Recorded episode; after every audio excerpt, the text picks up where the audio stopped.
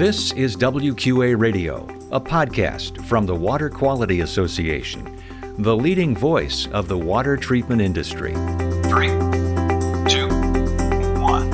And hello, I'm your host, Wes Bleed.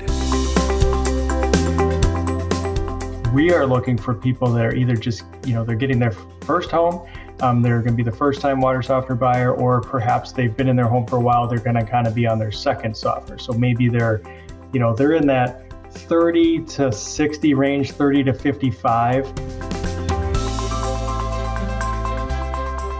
That's Mike McGowan talking about advertising his water treatment business on local radio.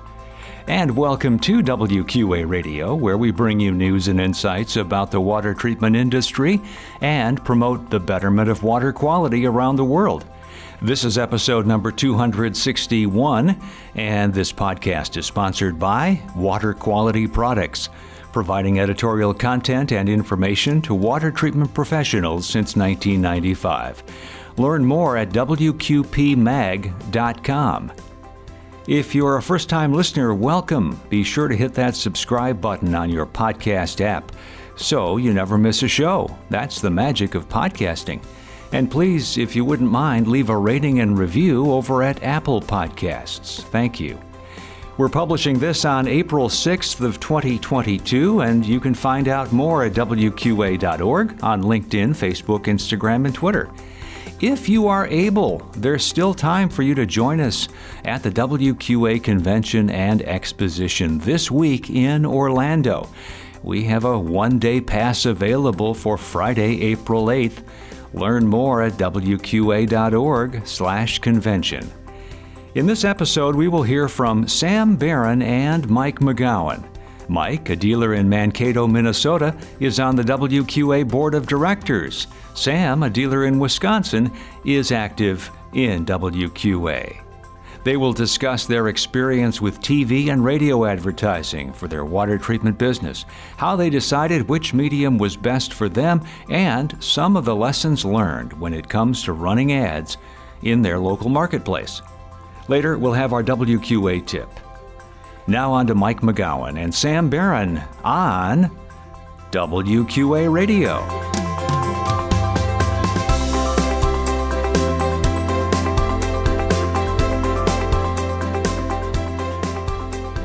In this episode of WQA Radio, we're going to talk about advertising yet again. This is the third installment, you might say, of our three part series on marketing through radio and TV. We talked with Mike McGowan, we talked with Sam Barron about TV, Mike about radio, and now we've got them both on together talking about advertising in general and again some of their experiences with TV and radio. So gentlemen, thank you very much for taking the time to to join us on these uh, episodes of WQA Radio and just give us a sense of the successes and the and the issues or problems or challenges you've had with TV and radio advertising. But I, I did want to s- kind of start with the idea: how do you know what's right for you?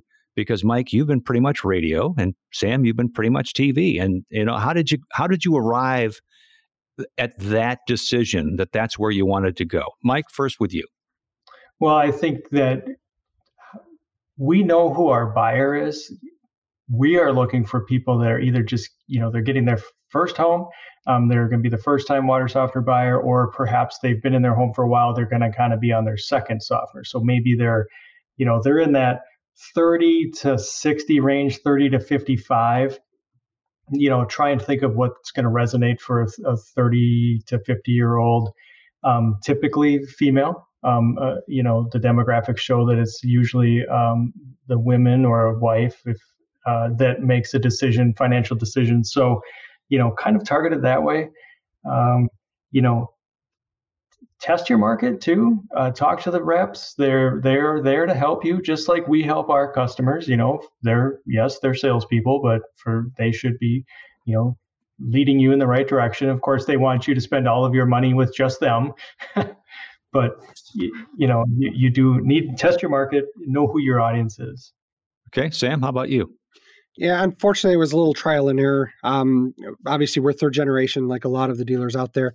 And I know my father-in-law was really big into the yellow pages, things like that. Uh, and we started looking at, you know, asking the questions, "How did you hear of us?" and and we, we we were getting feedback that it was the TV advertising that was coming more into play. Uh, we had some radio success, but that was real targeted with just certain communities. But uh, unfortunately, we threw a lot of money at it early in, on in the in the company uh, to find out what did and didn't work, and luckily we found one that did, and and that's what we're sticking with for the last ten years or so. And and so that consistency, I would think, is is also very much a part of the whole thing. You can't just do it every once in a while or when you feel like it or maybe when you have a good month, right? This has to be consistent. Sam, you? Yeah, I, think that's going to be true no matter what platform you're using. Because uh, we've dabbled with other things like geofencing and things like that, and and everybody told me if you're not sticking with it for at least a year or two, um, it's not going to work. But again, you have to budget the money. How do you justify spending the money for something for two years that you could get better return on what you were doing? So it, it, it is a little bit tricky, but yeah, you got to objectively look at it.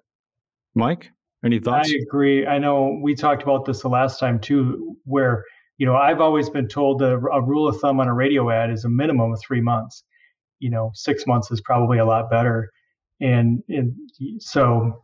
But but I'll go back to what we spoke about jingles too. A jingle can help there too because that's a very consistent part of the ad.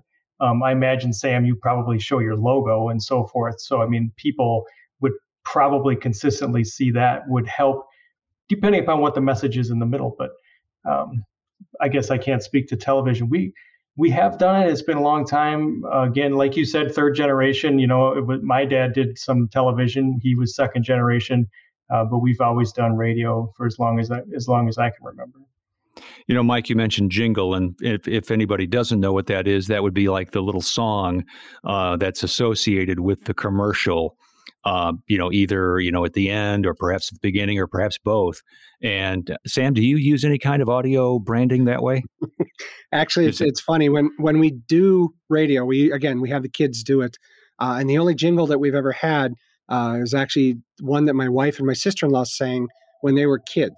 So when my father-in-law used to do the radio advertising quite a bit more, it was the jingle of my wife and sister-in-law singing. So we kind of have that to fall back on. But that was the only jingle we ever used. But it worked. It was recognizable. Well, if you got if you got replies or people spoke about it, I think that'd be fantastic. Right? That's if it's something you're using consistently and it resonates with people, like you say, that that's a jingle. I mean, in a way, yeah. What are you saying? What's the message that you're trying to get across in these messages? Is it experience? Is it uh, is it equipment? Is it you know water that tastes good? What what are you trying to promote? With with us, it's it's been kind of one one real message over the last ten years or so, and it's going to be different in every market. But most of our competitors are much bigger entities. We've got Aquarius out of Minneapolis, uh, Sterling Water out of Eau Claire. We're talking 10, 12, 15 dealerships each. So we've just been pushing the family. You call us, you get the owner on the phone you you, you want to see my kids they're literally on tv so we've pushed the, the family entity a lot more than anything else the last decade we talk a lot about our longevity too in third generation you know been you know we've been on the same corner in mankato since 1955 you know i think that that resonates with people that you're not there to just sell them a bunch of stuff and blow out of town. So that's but there again you know i think sam and i we have that advantage that, that our companies have been around so long but I think that if you can build a personal relationship with your customers, you know, if you're a smaller dealer, you know, you're not a, a, a large brand to to go to. I think you need to you need to talk a little bit about yourself and and um, and and I you know people want a relationship and so like Sam they like he just said you know they they've seen his kids grow up um, and I you know in his market that that's gold a specific water message, though? Do you do either of you have something that you're trying to communicate about water? With us, it, it gets kind of tricky because uh, I'm also the president of Wisconsin WQA, so everything jumps into my plate: PFAS, lead, all of the, the stuff that I would love to talk about for hours, but unfortunately, we have to kind of drive it home. And and our biggest area that we cover is going to have a lot of iron in it because they're private wells. So we when we do hit something, it's the do you want to stop the staining? Do you want to stop you know the yellow spots. So if it's chemistry related, we'd kind of stick to the iron portion. Yeah. Mike? I agree. Actually, we do the same. We have a lot of iron and hydrogen sulfide gas. So what we refer to it as stinks and stains. You know, we're we're here to to do stinks and stains. Um, it, and you know, sometimes we get somewhat, you know, a little bit more cute with our ads. And you know, uh, you know, around the holidays, we have one that will run and basically says, you know, you know the there's a wife's voice and she says you know hey the family's coming for you know christmas and we need to take care of this orange water. And you know then the dad's kind of grumbling oh my gosh yeah you know i'm i don't know i'll figure it out. And she's like just call mcgowan. You know so sometimes you can have a little bit of fun with that. Obviously be careful about um, you know offending large groups of of your consumers but um, you know the that's I think that's one thing about radio is you can cut a new ad whenever you want. And I, I've spoke about having consistency, but but you can change them quickly. Yeah, a little tougher for uh, TV production, I would mm-hmm. think, uh, Sam.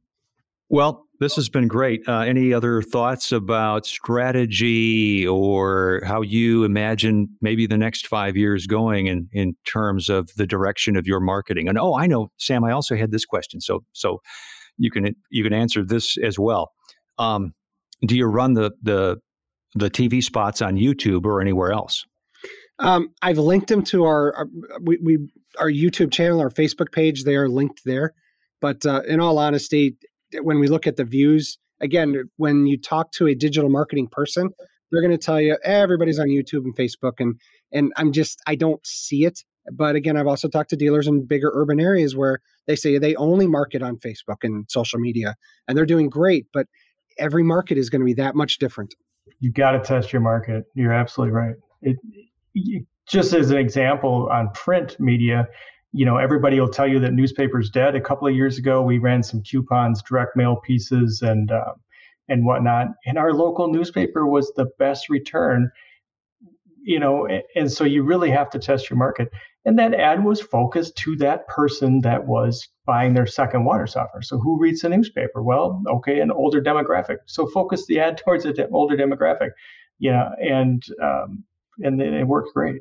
Great, you guys. I really appreciate your time, uh, both uh, for this episode, but the other episodes as well. Thanks for giving us your expertise and uh, background and a sense of how and, and why it seems to work for you. And um, you know, maybe it'll be further conversation for the next convention or other meeting sometime. So thank you so much.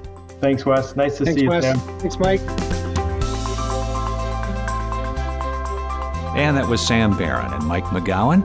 If you want to hear more, check out episode number 251 when Mike joined us to talk more in depth about radio, and episode 253 where Sam got into more specifics about television advertising.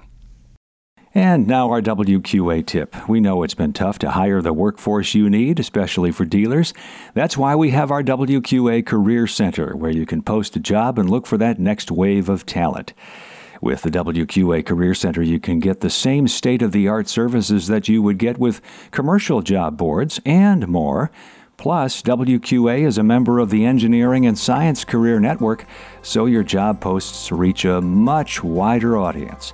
Go to wqa.org/careers to get started and remember, WQA member companies get a member discount.